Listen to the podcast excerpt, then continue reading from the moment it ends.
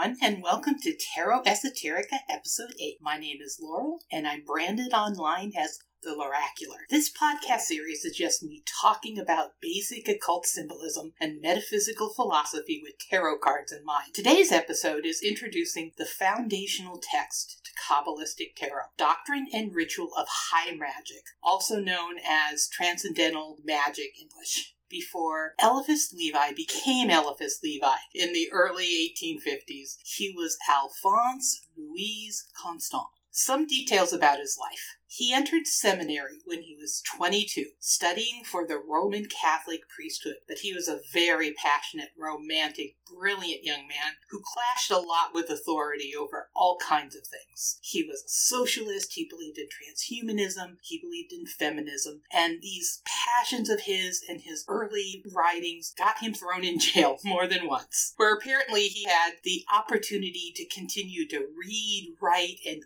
contemplate voraciously fast forward to 1838, when this passionate man met the gender fluid socialist mystic Simon Ganneau, who is credited with having a great influence on him. Thereafter, Constant spent years juxtaposing himself between politics, a cloistered religious life, and studying mystical occultism. Constant finally had what sounds like an existential crisis in 1850 and became a ceremonial magician, rebranding himself as Eliphas Levi Zahed by translating his name into Hebrew, a language he just come to love and perceive as magical and sacred. 1850s France was a prosperous post revolutionary industrial nation that was having a science, technology, and religious renaissance. But France was also heavily engaged in the Crimean War and was trying to seize as much power as possible on the international stage. Western esotericism and spiritualist movements were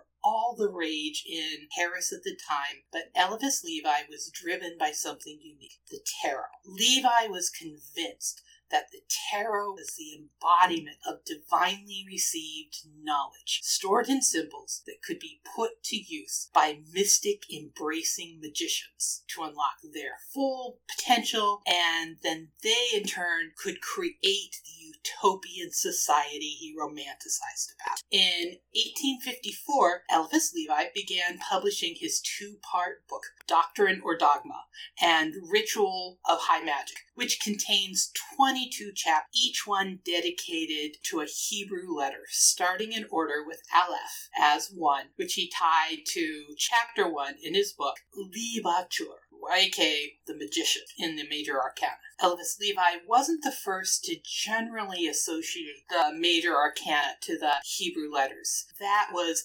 Antoine Court de Gébelin in 1781 essay, but uh, Levi was the first Western occultist to create an actual practical philosophical system that tied the tarot into Kabbalism with a C, Kabbalism with a K, using the Sefer Yetzirah, the keys of Solomon, the Emerald Tablet of Hermes, and a lot of other texts to make something kind of original out of this amalgamation of Christian mysticism, Jewish mysticism, general Western philosophy, and Hellenistic mythology. I'm going to strongly recommend John Michael Greer's The Doctrine and Ritual of High Magic, a new translation, as the English translation of Levi's books to read versus tackling A.E. Waite's Transcendental Magic, name of his translation. The translator working with Greer, Mark Anthony Mikituk, does a wonderful job, and the notes are a lot more useful and objective than Waite's. I've compared both translations side by side, page by page, and I find the new translation just so much more helpful. John Michael Greer had a lot of really interesting things to say about the doctrine and ritual of high magic in his introduction. He believes that Levi rejected magic as supernatural, or ever claimed that magic could overturn natural laws, despite some very poetic language. Greer states that Levi understood magic as a psychological process, and that becoming a magical adept requires learning how to, and I quote, use vivid vivid symbols and symbolic acts energized by the will to draw on capacities of consciousness that most human beings never discover in themselves. Greer goes on to say that the details, the tools, the tropes of magical rituals aren't by themselves important. It doesn't matter what you do as part of a ritual. What matters is that that set of actions in a ritual has a symbolic meaning to the ritualists themselves. And then the ritualist redirects their mind. And that redirection, that mentalism, creates the magic via creating a change in their consciousness. I absolutely agree with all of that. And this is what I feel makes esoteric tarot such a powerful tool for self development. I think tarot cards can be used to focus the mind all kinds of ways. Over the next couple of months, I'm going to be drawing from the Doctrine and Rituals of High Magic everything that Levi had to say about tarot and Hebrew alphabet because he draws very heavily on the material from the Sefer Yetzirah and related sources from Kabbalah's with a K and a C to infuse them all together and then explain how this relates to the tarot, his opinion. Um, there are other topics in his work, like the astral light,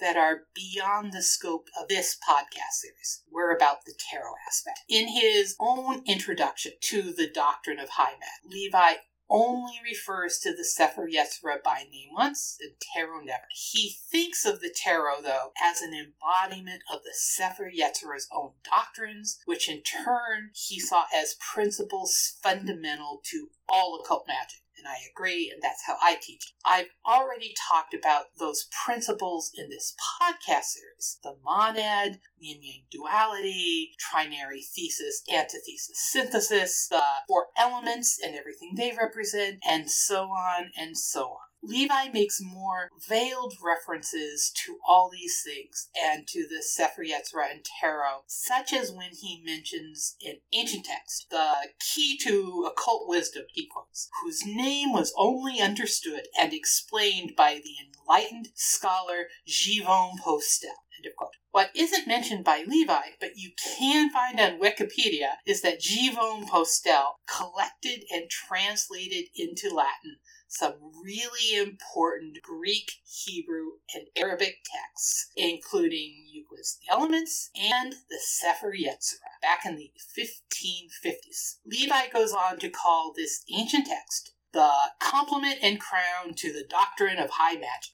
Levi also makes some hints about the tarot being symbolically linked to the Thoth Hermetic lore from Alexandria, which in my opinion is astrology, but he doesn't mention the tarot specifically, as I said, until chapter 4. You have to read between the lines to tell that. However, it becomes very clear over the course of Dogma and Rituals of High Magic that the tarot deck is for him the primordial book of symbols the key to all occult philosophies and mystical poetry or visions.